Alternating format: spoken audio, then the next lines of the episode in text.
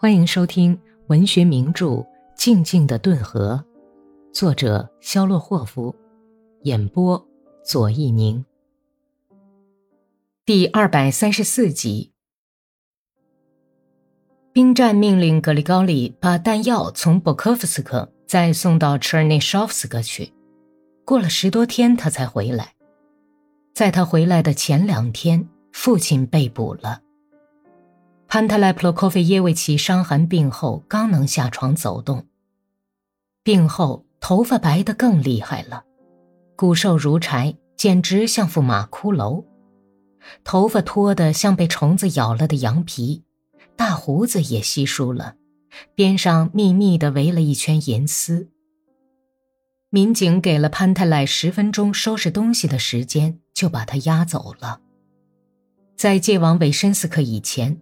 潘特莱被关在某霍夫家的地窖里，除了他以外，在散发着茴香苹果味的地窖里，还关着九个老头子和一位陪审法官。格里高利还没有把帕里赶进大门，毕德罗就把这件事告诉了格里高利，并且劝他说：“好弟弟，赶紧调转车走吧，他们已经来问过你什么时候回来。”快进去暖和暖和，看看孩子，然后我把你送到大渔村去。你先在那儿躲几天，避避风头。